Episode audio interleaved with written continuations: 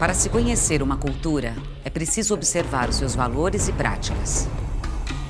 O que é descartado e excluído também fala sobre ela, revela o que considera sem valor. E isto vale para as relações com a natureza e entre os homens. Qual lugar nossa sociedade reserva para os indigentes, drogados, doentes mentais e até mesmo os idosos? Esta série do Café Filosófico nos convoca a uma reflexão sobre os desafios da ecologia humana. A história traz, através do tempo e das culturas, diferentes formas de ver e de tratar a loucura e os pacientes psiquiátricos. Mas se tradicionalmente a psiquiatria se ocupava das patologias mentais graves, como a esquizofrenia, nos últimos tempos, ela passou a ser quase um lugar comum do nosso cotidiano. O que aconteceu? Ficamos mais doentes ou menos capazes de lidar com a nossa vida? Que sofrimentos têm levado cada vez mais pessoas aos consultórios psiquiátricos?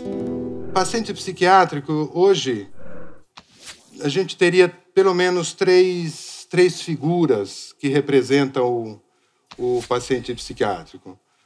A figura antiga é a figura do louco. Mas nós temos também uma outra figura de um paciente que não é esse louco no sentido do psicótico que delira e que alucina. São os pacientes é, com depressões graves, os melancólicos, os pacientes bipolares, os pacientes com ansiedade é, severa, que eu vou chamar aqui na figura, resumidamente, do deprimido, para fazer um contraponto com a figura do psicótico. E aí nós vamos ter a terceira figura, que eu acho que essa que é mais contemporânea e que essa é que merece mais debate, que talvez seja mais difícil de definir, que ele não é o louco, ele não delira, ele não alucina, e ele também não tem uma psicopatologia grave. Mas ele procura um psiquiatra, porque, embora ele não seja psicótico nem deprimido, ele sofre. E sofre de vários tipos de sofrimento, mas aqui, para nomeá-los, ou ele tem um sofrimento amoroso, do tipo uma relação, dificuldades na relação amorosa, ou a solidão, alguém que quer ter uma relação amorosa e não tem, né? Ou aquele sofrimento muito, muito intenso para nós seres humanos, que é o da separação, que é diferente da solidão, né? Ah, não ter é diferente de perder, ou melhor, perder parece ser muito pior do que não ter. Então, tem um sofrimento amoroso, por exemplo. E esta pessoa, no, dos últimos vinte ou trinta anos, começa a procurar um psiquiatra. Isso não foi sempre assim. E vamos ver por que, que esse paciente nasce como paciente na psiquiatria, quando ele era uma coisa... A cultura, os amigos davam conta desse sofrimento amoroso. Outro sofrimento, sofrimento profissional. Algumas pessoas hoje fracassam na sua inserção profissional. Não conseguem ganhar dinheiro ou não conseguem, é, às vezes até o dinheiro, mas não tem a realização profissional. E também sofre. E tem também dentro desse sofrimento um sofrimento existencial.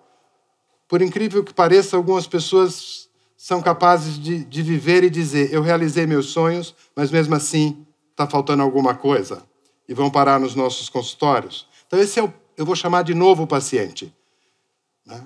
E esse paciente é muito desconcertante, tanto para o psiquiatra, que está acostumado a lidar com quem está doente, né? Como é que vai lidar com alguém que não está doente, mas que demanda ajuda e que demanda remédio, né? Como é que essas três figuras se inserem no cenário contemporâneo, mas esse cenário eu quero concretizá-lo. Ou seja, como é que eles se inserem na família? Como é que a família do psicótico lida? Como é que a família do deprimido lida? Ou desse paciente novo? Pense um pouco. Você deixaria ou apoiaria sua filha se ela resolvesse casar com um esquizofrênico? Ou o deprimido? Como faríamos? Um deprimido pode trabalhar? O que você acha de um médico ou de um policial que toma remédio psiquiátrico ou que vai no psiquiatra? Cabe? No contexto produtivo, ele produz, ele não produz. Isso, para não tocar num tema um pouco mais delicado, o que você acha de um piloto de avião que vai no psiquiatra? Percebe onde estamos chegando com esse segundo paciente?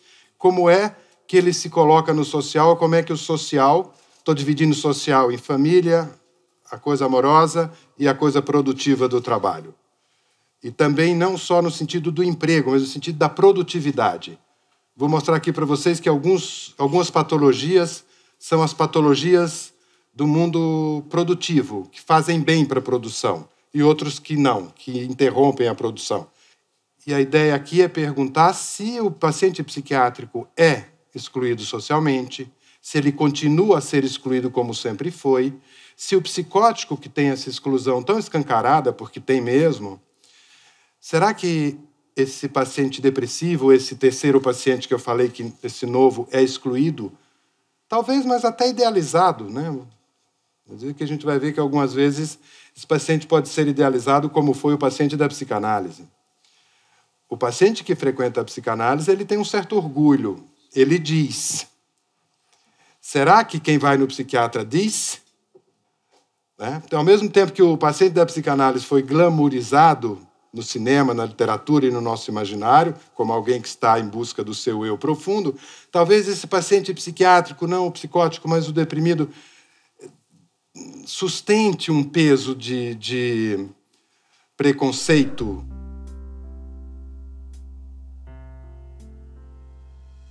O louco é paciente psiquiátrico sempre? Ele não foi sempre um paciente psiquiátrico.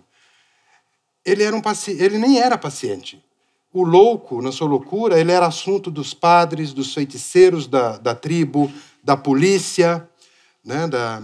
Não era assunto de médico. Tem uma data em que isso começa. Você imagine uma linha do tempo. Revolução Francesa, mil setecentos e oitenta e nove, por aí. É o momento que Pinel fala assim, espere aí, isto aqui não é um vagabundo apenas, isto aqui não é apenas alguém que não produz, isto é um paciente. Então, aquela famosa história do Pinel soltar os loucos acorrentados em Paris tem duas grandes eh, consequências. Uma, que ele cria a psiquiatria. Isso aqui não é mais assunto de padre, de religiosos. Isso é um assunto de cientistas, porque nós achamos que isso aqui não é só uma coisa espiritual, isso aqui tem alguma, alguma coisa, e no caso dele lá, orgânica, né? E que merece um tratamento diferente. E aí ele solta das, das correntes. Mas junto com o louco acorrentado tinha o vagabundo, o que não produz. E a partir dali se dá uma distinção que até então eles estavam muito misturados. O louco, o vagabundo... o fora da lei, o marginalizado do sistema produtivo. Naquele instante foi possível, pelo, pelo momento econômico que vivia a Europa, de que aqueles vagabundos ou aquelas pessoas poderiam ser aproveitadas num crescimento econômico. O louco não, porque uma das características da loucura é não se enquadrar no mundo produtivo. Não há nenhuma sociedade... mesmo as agrícolas mais primitivas, onde o louco não foi excluído. O que muda é o jeito e o nível de crueldade. Se a sociedade agrícola, vamos dizer assim, que não industrializada, tolera a presença de alguém que não trabalha, desde que ele não atrapalhe. O nosso mundo industrial, isso ficou pior, porque ao não trabalhar, o louco atrapalhava quem trabalhava. Então vem a era dos grandes manicômios, que era preciso... não, a sociedade já não conseguia mais conviver com o psicótico. Tinha que encarcerá-lo junto com os doentes de lepra e junto com, vamos dizer, os vagabundos. E por quê? Porque será que as pessoas do, do, do começo do Renascimento ou do Iluminismo ali, mil e quinhentos, mil e seiscentos, por aí, eram mais cruéis do que os da Idade Média? É só a gente ver as coisas da Idade Média para saber que não. Na Idade Média, a crueldade... né? O porquê que foi que mudou? Mudou a, a questão da produção. Porque você tinha agora um sistema produtivo, um capitalismo mercantil e o industrialismo nascendo, e para o mundo mercantil e industrial, que é o nosso, digamos assim, as coisas são muito arrumadas. Então a gente não consegue mais tolerar o louco que não produz, porque ele atrapalha. Porque esse nosso mundo é um mundo para neurótico e não para psicótico. Não, vou mostrar para vocês. A neurose produz. produz dinheiro, produz conhecimento, produz autoconhecimento, produz relacionamentos. Pense na gente. Nós trabalhamos a semana inteira. De noite você vai na faculdade. De madrugada você estuda. De fim de semana você faz workshop, maratona, curso de especialização. É a neurose que move. Né? O psicótico não cabe nesse mundo. Concorda comigo? Para você dar certo na vida, não basta você ser talentoso, inteligente. Você tem que ter tolerância emocional. Você tem que saber engolir sapo, brigar na hora certa, tolerar angústias. E os psicóticos não. A minha pergunta é, você acha que a vida de um psicótico hoje é melhor do que há cinquenta anos atrás? Ele vivia no quartinho do louco, se morasse numa cidade do interior. Cada família tinha lá o quartinho. Se ele fosse violento, ficava no quartinho, numa edícula. Vou contar a história da Maria. Ela mora na frente de uma pizzaria. Toda noite ela bota o colchão lá, dorme lá. Ali tem muitos restaurantes, eles dão quentinha para ela. Ela vive lá, todo mundo que é dali conhece. O, um dos delírios dela é de que ela não é Maria. E aí as pessoas, para provocar, falam assim, Maria. Aí ela fica quinze minutos gritando, mas gritando mesmo. Eu não sou Maria! E ela fica tomada de uma angústia, de uma... E eu fico pensando, ah, talvez é uma vida boa. Será que é melhor a Maria aqui ou no manicômio com remédios psiquiátricos, né? Então talvez o louco de rua viva bem. Mas esses são só uns dois ou três. Na prática, o que acontece com o louco hoje, eu vou fazer um pequeno resumo, mas já vou adiantar que é o modelo atual de tratamento da psicose no, no Brasil e que eu acho que é historicamente o mais avançado, que já se conseguiu, que é o modelo baseado no Hospital Dia, que é o seguinte, você cria um local de acolhimento, que só funciona durante o dia, por isso é o Hospital Dia ou CAPS, Centro de Atenção Psicossocial. Então é um lugar onde o paciente tem o atendimento do psiquiatra, terapia em grupo, atendimento para a família e de noite ele volta para casa, não é internação. É. Eu acho que a vida do, de alguém assim hoje é melhor do que há cinquenta anos atrás. E o que, que permitiu isso? Por que, que esse modelo funciona? Duas forças criaram esse modelo hoje de atendimento. A Reforma Psiquiátrica Brasileira, que na minha opinião é um sucesso em andamento, e os remédios psiquiátricos. Eu fico pensando se a gente não tivesse os antipsicóticos, se seria possível para isso, as pessoas. Acho que não. Porque, diferente da Maria, alguns psicóticos têm um comportamento muito mais agitado, muito mais agressivo e violento. Não daria para ter esta convivência social. Né? Mas também sem a força do psicólogo, e eu falo psicólogo porque foi o psicólogo junto com o trabalhador De, de saúde mental, que fizeram a Reforma Psiquiátrica Brasileira. A Reforma Psiquiátrica Brasileira aconteceu à revelia dos psiquiatras. Os psiquiatras brasileiros achavam que isso não ia dar em nada. Ah, deixa isso aí. Isso é movimento político que nasceu dos trabalhadores e dos psicólogos. Quando a psiquiatria viu, falou assim, hein? Não se interna mais, estamos fechando os manicômios, o que é um grande passo. E é muito bom por várias razões. Primeiro, porque ele é um modelo que tenta colocar o psicótico no social. Um dos trabalhos fantásticos é do acompanhante terapêutico. É alguém que pega o psicótico e não faz psicoterapia de consultório, buscando insight psicológico. Vai com ele na rua, vai com ele no cinema, vai com ele no bar, vai com ele nas festas. Porque os remédios psiquiátricos nossos, vamos dizer assim, de psiquiatras, o que, que eles fazem pelo louco hoje? Tira um pouco a alucinação e um pouco do delírio. O que é que eles não fazem? Eles não ajudam muito a ressocializar. Continua havendo uma angústia muito grande do psicótico, um estranhamento, uma dificuldade de participar dessa convivência normal nossa, de saber lidar com os nuances da comunicação não verbal. Então, o trabalho do A T é um dos mais interessantes, na minha opinião, que é de pegar, ir junto, andar a vida, viver a vida. São psicólogos que não têm consultório, ou psicólogos que o consultório é a rua.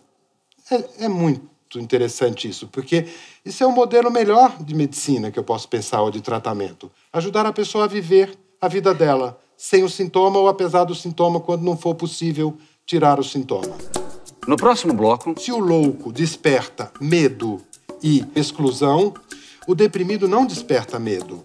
Ele desperta desconfiança.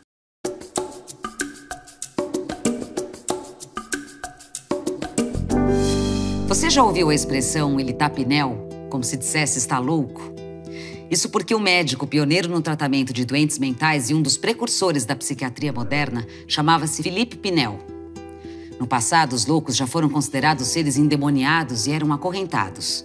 Pinel trouxe um novo olhar. Eu então descobri que a loucura era curável, em muitos casos, por meio do tratamento e atenção exclusiva à mente. E quando a coação era indispensável, esta poderia ser aplicada eficazmente sem indignidade corporal. Mas houve também retrocesso. O tempo dos choques elétricos, experiências com alucinógenos e lobotomias. Mas também avanços. Freud e sua nova visão dos fenômenos mentais influenciaram a abordagem psiquiátrica. Com a evolução dos medicamentos, surge uma nova especialidade, a psicofarmacologia. Mas ainda há muito que se aprender em relação às patologias mentais. Então hoje nós vivemos um momento interessante, só tem um problema. Quando você junta a psicose com a pobreza, nós temos um grave problema. Porque nas classes onde a coisa é um pouquinho remediada no convênio, né, e você pode pagar por estes Hospital Dia, não resolve tudo, tá? Mas eles estão nesse limite, na fronteira da psiquiatria, que é essa. Já resolvemos o delírio e a alucinação, vamos ver como é que a gente ajuda essa pessoa a se ressocializar. E não só a pessoa, a família. Eu penso que tratar um esquizofrênico sozinho, sem a família, no meu, no meu ver, é um erro técnico e ético. Porque o impacto do esquizofrênico na família, não só econômico, é muito alto. Né?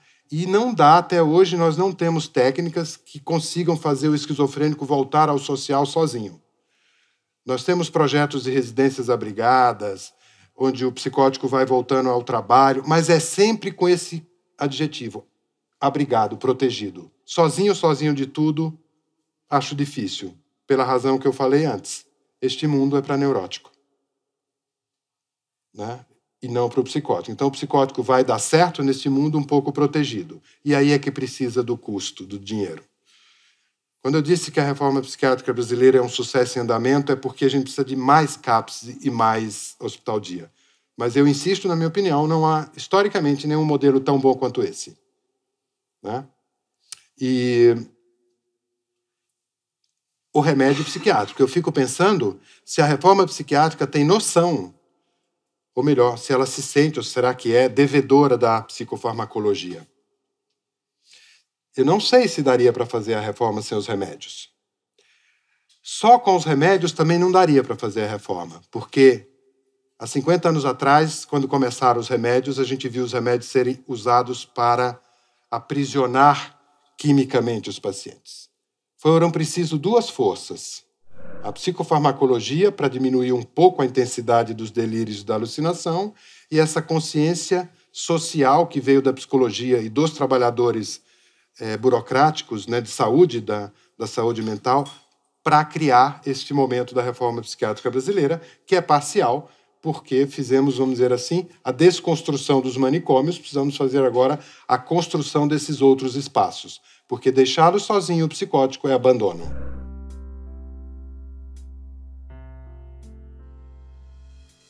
Se o psicótico é excluído, com o deprimido a questão não é de exclusão, é de desconfiança. Diante de um louco, de um modo geral, né, a... as pessoas sentem duas coisas.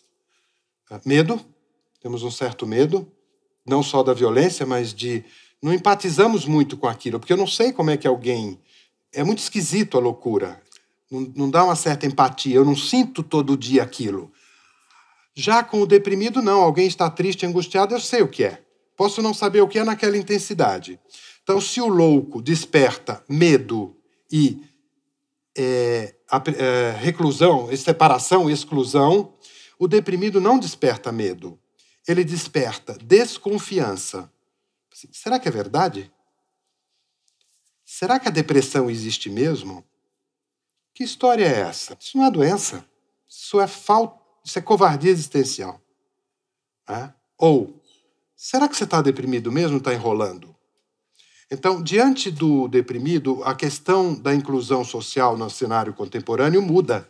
em vez de ser uma questão de preconceito explícito e claro, como é com o louco, né, nós temos essa nuance, essa coisa desconfiada, este apoio-desapoio. Vou explicar como é isso. Então, vamos ver. No cenário do trabalho, o que faz alguém que está deprimido e que não consegue tomar banho, se levantar e trabalhar? Se ele for afastado, a primeira reação do empregador e dos colegas vai ser assim, ok, não, você precisa. É, primeiro a sua saúde. Dali a cinco anos, vagou o cargo de gerência. Ah, vamos pôr fulana. É, sim, ela é muito competente e tal. Aí alguém fala assim, é, mas lembra? Há uns três anos atrás, ela trouxe aquele atestado lá do psiquiatra. Será? Aqui nós estamos no campo do será. Com a loucura, com a psicose, não tem será, é mesmo, é excluído. Aqui temos uma certa discussão, mas eu acho que muito arriscado para a carreira profissional pacientes deprimidos ficarem levando atestados de psiquiatra. A coisa é mais delicada. Quando me pede o atestado, eu falo assim, eu dou, porque acho que você não tem condição de trabalhar. Mas pense bem. Se você, não tiver, se você tiver uma outra opção, tirar umas férias uma semana, talvez seja melhor. Porque ainda há um preconceito contra o psiquiatra. Ou não. Há. Né? Há uma resistência nossa natural de negação de preconceito. Né? E isto recai muito em cima do paciente deprimido. Tanto na situação de trabalho, né, quanto na de casa. E por que que recai? Por que que há essa desconfiança que o deprimido está enrolando, está mentindo, ou que ele é um covarde? Claro, existem muitas razões, mas essa que eu vou colocar é, é talvez uma das mais importantes, que é a falta de materialidade da doença. A doença mental, de um modo geral, não tem materialidade, não tem visibilidade. Nós não temos raio-x para angústia, termômetro para depressão. Se um psiquiatra afasta um paciente por depressão, manda um atestado e o que junto? A sua palavra. Então é um campo da palavra, da linguagem, o campo da saúde mental nesse sentido é, médico. Tem que confiar ou não, né? Que é o que eu estou dizendo, que o preconceito, a questão social hoje com o paciente deprimido é da ordem da desconfiança. Nós não temos na psiquiatria, né, materialidade, não tem visibilidade. E nós vivemos hoje uma medicina cada vez mais da imagem. A tecnologia médica está ficando tão boa que nós estamos saindo da doença, da medicina que identifica, que comprova a queixa do paciente, para uma medicina que diz para o paciente qual é a sua queixa amanhã. Ou daqui a cinco anos com a genética. Mas nada disso nós temos na psiquiatria, isso é a medicina biológica. Então, na psiquiatria, nós temos o paciente, ele sofre este preconceito da desconfiança. E não é só no trabalho. Nós temos, um, na situação familiar, uma, uma dificuldade. Muitas pessoas que tomam remédios para depressão não contam para o parceiro. Porque, de novo, é o apoio desapoiado. No primeiro dia, assim, não, benzinho, tudo pela sua saúde, eu apoio e tal. Três meses depois, tomando remédio, não quer ir no cinema, não quer transar, porque um dos efeitos ruins dos antidepressivos é diminuir a libido, não sei o quê. Na hora da briga, o que, que vai falar? Sua doida. Não tomou o remedinho hoje? Então, alguns pacientes vivem esse dilema, que seria o preconceito do parceiro. Tanto de, não, pare de tomar isso, ou você não está doida, que é também o outro contrário, de achar que só precisa de remédio se é o psicótico. E nós estamos, é isso que eu estou mostrando, é o nascimento desse novo personagem psiquiátrico, que não é doido e nem é deprimido, mas que quer e pode ter o uso do remédio. No próximo bloco... Será que a psiquiatria está passando de uma medicina que tem cliente, que tem pacientes, que cura alguém que está doente, para ser um empreendimento que tem clientes...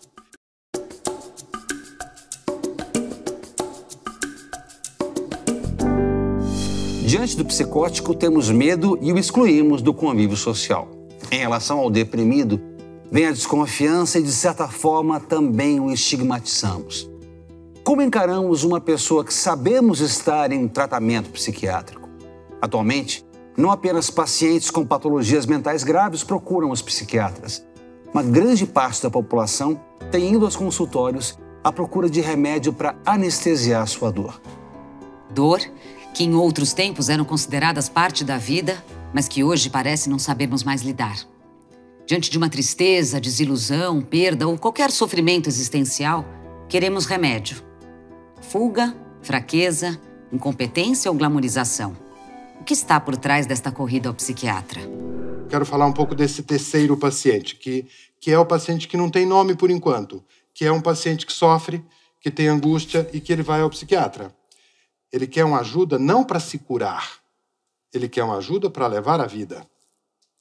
E se o psicótico é, é excluído, se o deprimido tem desconfiança, com esse paciente a questão social, cultural, do contemporâneo é, é legítimo ele virar um paciente psiquiátrico?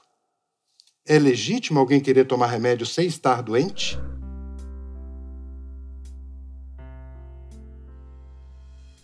O que tem acontecido hoje é que muita gente procura o psiquiatra para um sofrimento que a maioria das pessoas acha que é da vida, que é existencial.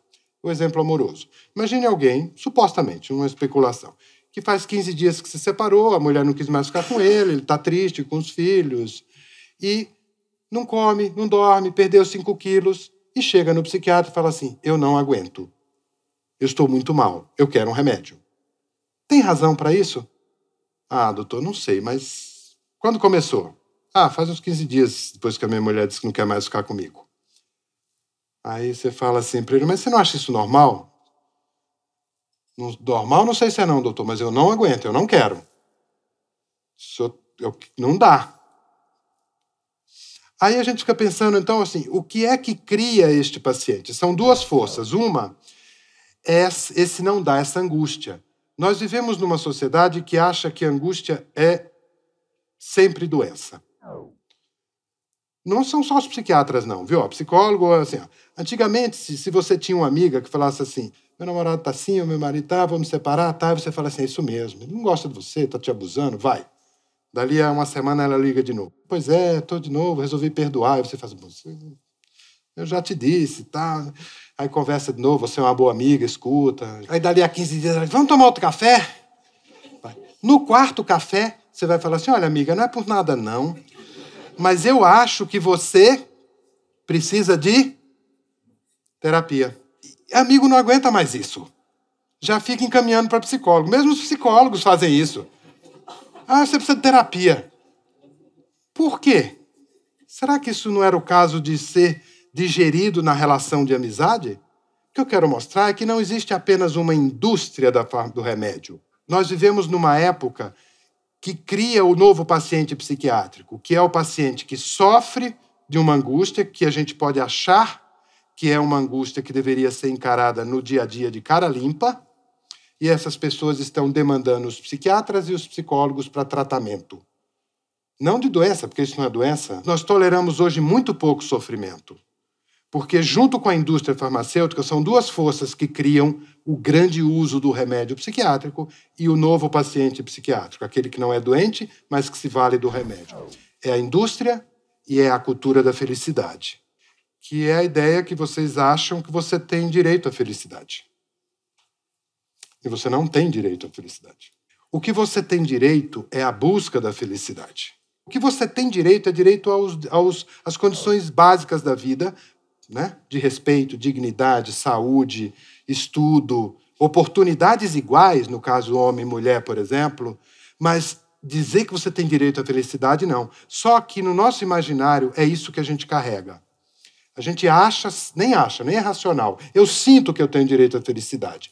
E se eu estiver infeliz, eu não vou processar, eu até tenho vontade de processar, mas quando eu paro um pouco, faço um pouco de terapia, percebo que não é o outro que vai me fazer feliz, tal, né? Eu chego à conclusão que se eu estou feliz, e já que não é o outro, porque isso é muito neurótico, muito superficial, achar que o outro vai me fazer feliz, já tenho anos de análise, descobri que não é. Então, se a falha não é no outro, está em mim. Sou eu que errei ao não ser feliz. Então, você, você sofre duas vezes. Um por estar infeliz e o outro porque estou infeliz porque errei. É um fundamentalismo psicológico. Do mesmo jeito que eu tenho um fundamentalismo religioso, por exemplo, de que se eu estou infeliz é porque eu pequei contra Deus. Temos o fundamentalismo médico hoje, que antigamente se eu ficava doente eu achava que eu tinha pecado. Hoje se eu fico doente eu errei. Comi demais, fumei demais, bebi demais, não dormi certo, não sei o quê. Nós temos, vivemos hoje uma época da, do fundamentalismo científico. Né? E tem o fundamentalismo psicológico. Se eu estou infeliz, eu errei. Eu não soube amar direito. O que será que eu fiz nas relações que eu não... Então, ou seja, nós não toleramos a infelicidade e um pouco de angústia. Junta isso com um remedinho que tira a angústia, dá... na situação atual da psiquiatria, que tem, inclusive, sido chamada em alguns contextos de psiquiatria cosmética, porque trata de alguém que não está doente, mas que sofre, ou de alguém que não se desempenha tão bem no trabalho e toma um remedinho para passar no concurso, os remédios pró-cognitivos que nós temos hoje cada dia mais. Então, os psiquiatras se veem hoje diante dessa demanda. É um paciente que pede remédio. E por que que isso é hoje e não há trinta anos atrás? Porque há trinta anos atrás, os remédios eram muito caros. Não de dinheiro, eu estou falando, de efeitos colaterais. Né? Os, os primeiros antidepressivos engordavam, davam constipação intestinal, né? Tontura, boca seca e os problemas sexuais. Fortes. Né? A indústria farmacêutica foi desenvolvendo novos medicamentos, até que em mil novecentos e oitenta e sete surge um que tem um pouquinho, mas é bem menos. Este remédio que alivia uma certa angústia, mesmo de quem não está deprimido. Esse que é o perigo. Nós temos um, um remédio que, que não é apenas remédio, ou seja, ele não tira apenas a depressão. Se uma pessoa que não está deprimida e toma esse remédio, ela fica, como disse um, um pessoal do projeto que a gente desenvolveu no, no Hospital das Clínicas em São Paulo, a gente, estou falando como instituição, não participei diretamente disso, mas que chamava os supernormais, que era um projeto para estudar o efeito dos antidepressivos em pacientes sem nenhuma patologia. Primeiro, os pacientes recebiam um teste para a gente ter certeza que eles não estavam deprimidos, não eram bipolares, não tinham pânico, não eram psicóticos. E tomavam antidepressivos sem estar deprimido. Porque até então a informação que se tinha era: antidepressivo só funciona em quem estiver deprimido. Tipo, se você está lá embaixo, ele te traz para cá.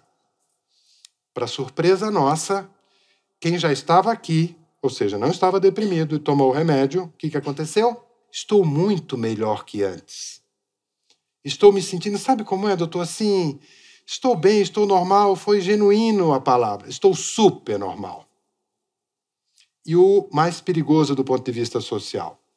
Quando a gente estudava essas pessoas em grupo, vamos imaginar que numa sala de cem pessoas, dez tomavam remédio, só que ninguém sabia quem é que tomava, porque era por placebo.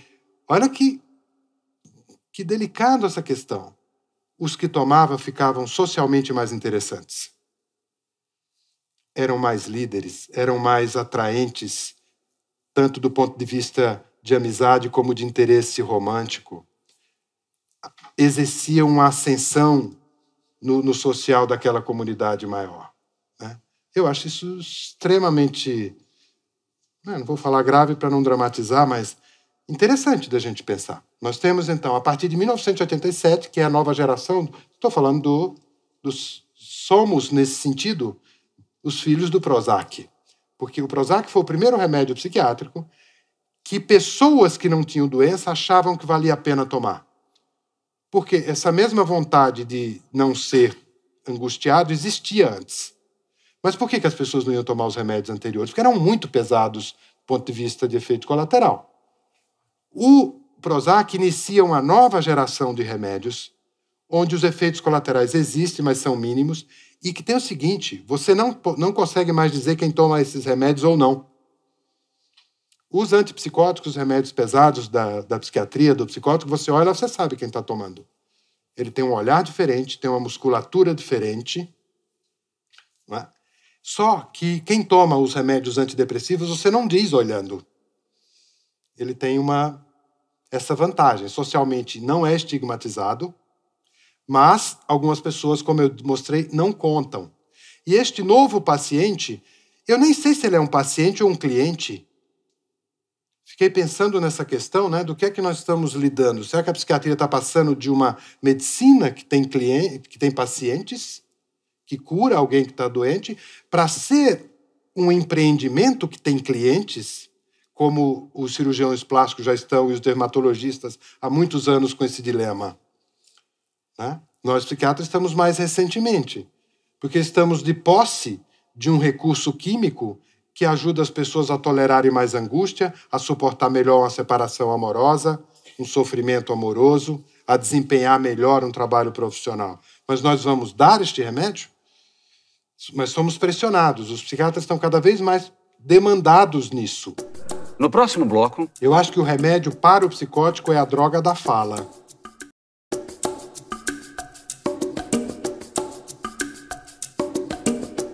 Até que ponto a medicalização da vida é pertinente?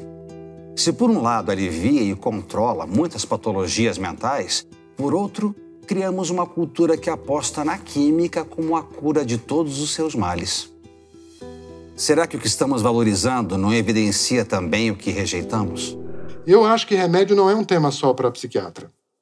E, de novo, me sinto à vontade para falar uma coisa um pouco delicada, porque... Tenho também, meu, sou um psicanalista, sou psicólogo. E eu acho que o, o remédio, o, o psiquiatra é o médico, ele dá o remédio, ele prescreve.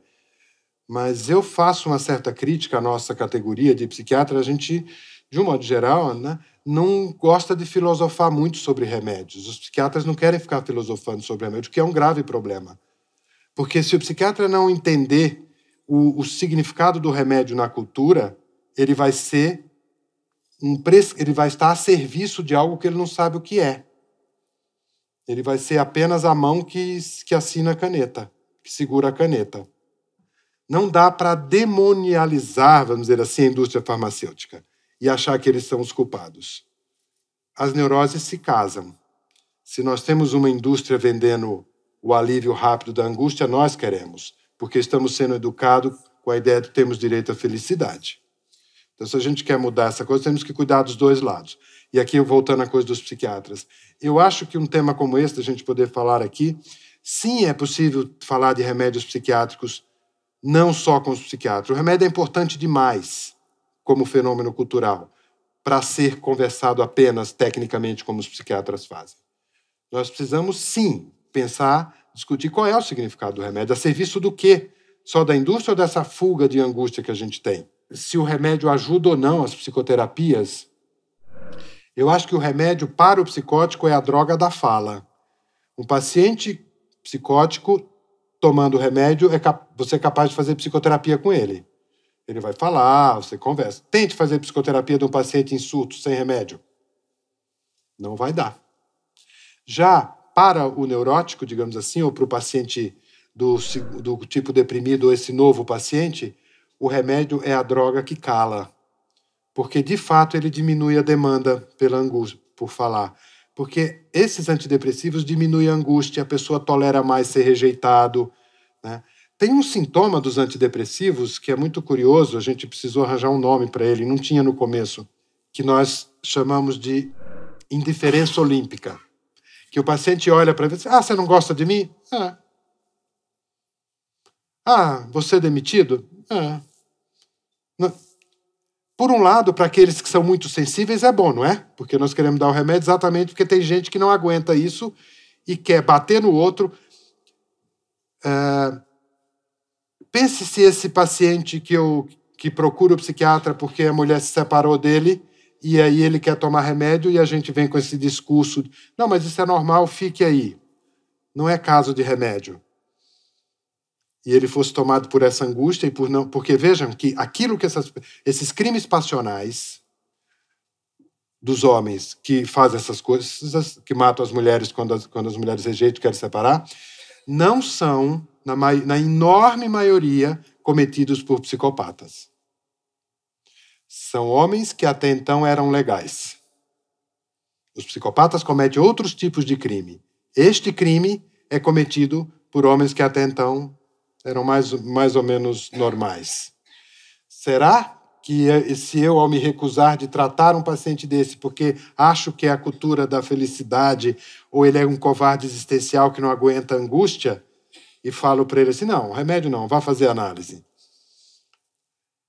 Aí sabe como a gente responde essa pergunta? Vocês podem pensar, ah, bom, mas como é que fica? Então eu vou dar remédio para todo mundo que tiver assim ou não? É para isto que existem os profissionais de saúde mental. É para isso que existe o psiquiatra, o psicanalista e o psicólogo. Para responder individualmente.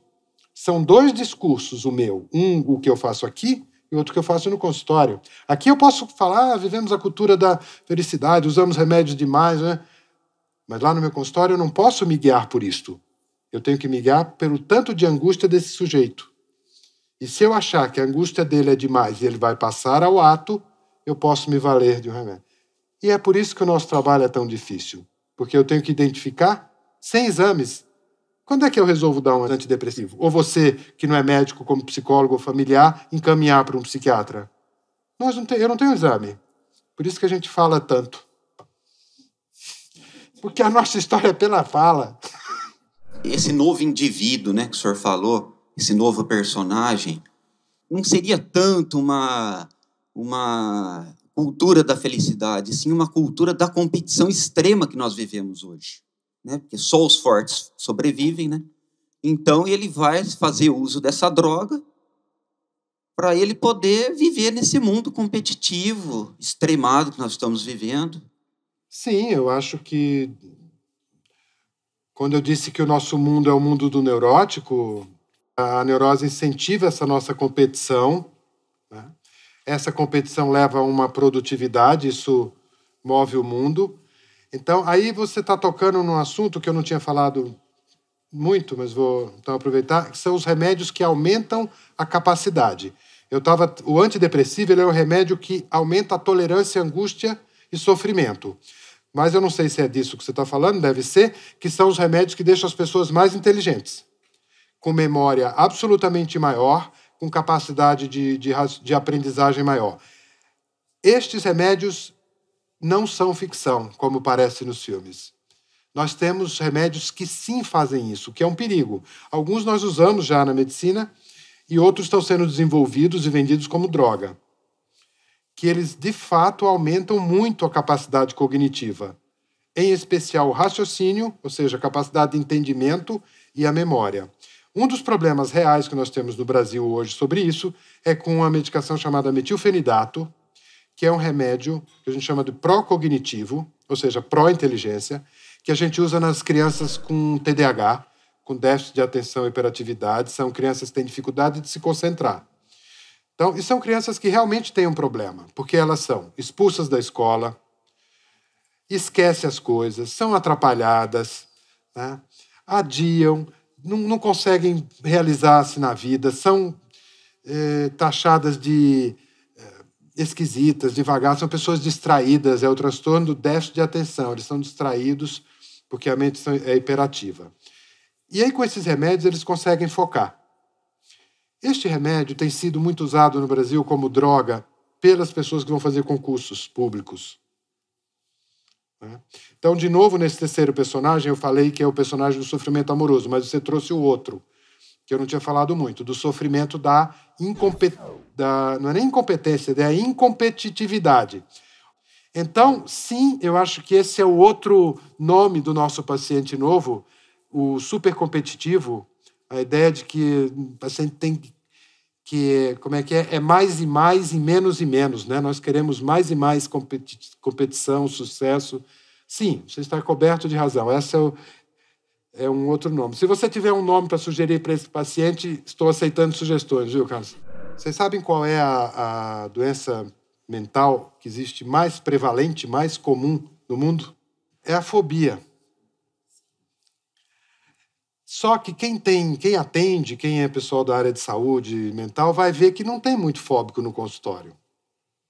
Como é que pode que a doença mais, é, digamos, prevalente não, tem, não tenha tanta gente assim nos consultórios? É porque é fácil viver a vida com a fobia. É só você escapar do objeto fóbico.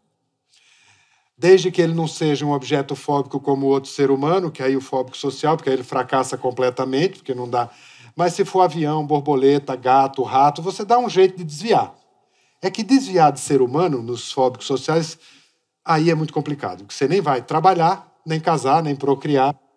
Mesmo os deprimidos, que são pessoas muito... que sofrem muito e que têm um índice de tratamento psiquiátrico muito grande, o que a gente descobriu, de novo, os colegas psiquiátricos que trabalham muito com estatísticas, como eu disse, eles trabalham bastante, são fervorosos. Eles foram fazer umas pesquisas e eles descobriram que a maioria dos pacientes que deprimem a ponto de precisar tomar antidepressivo, antes de estar na depressão, passaram um ou dois anos com graves problemas de ansiedade. Então, parece que a ansiedade precede a depressão. Ou seja, você fica ansioso, ansioso, ansioso, ansioso, aí uma hora... que nem bateria de celular descarrega. Então, o ansioso é uma bateria de celular que ainda está soltando faísca, fala aquelas coisas estranhas, mas está funcionando. E o ansioso cabe muito bem no nosso mundo neurótico. Todo ansioso é um fugitivo. Foge tanto, foge do... que às vezes não sabe nem do que foge, mas foge. É por isso que você é tão agitado. Assim, eu quero fa... Você está aqui e quero quando chegar em casa. Chegar em casa eu já penso que é amanhã. Então amanhã eu vou ligar para fulano. Por que, que a gente está sempre amanhã? Porque está fugindo. Do quê? Se você é um ansioso bom de carteirinha, como eu, por exemplo, você não sabe do que está fugindo. Só tem um jeito. Assim, tem vários jeitos de você saber do que você está fugindo. Um é análise, por exemplo, você pode fazer terapia. O remédio tira a ansiedade, mas não te diz do que você está fugindo. O outro... que é uma coisa que tem a ver com as terapias orientais ou com as meditações, que é stop, pare, fique no aqui e agora. Quando você fica parado, você descobre do que, que você está fugindo. A questão é você saber se você está afim de descobrir. Né? Mas, assim, o, o ansioso, ele é uma, uma antessala das psicopatologias neuróticas, não da psicose, tá? É um fugitivo e que a gente encontra no remédio uma maneira de fugir.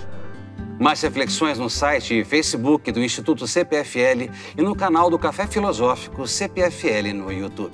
Há uma pressão das famílias dos pacientes psicóticos para um, um lugar de cuidado. Aí é o dilema, nós estamos na encruzilhada. Esse problema existe, porque parece que o deprimido enxerga o mundo do jeito como o mundo é.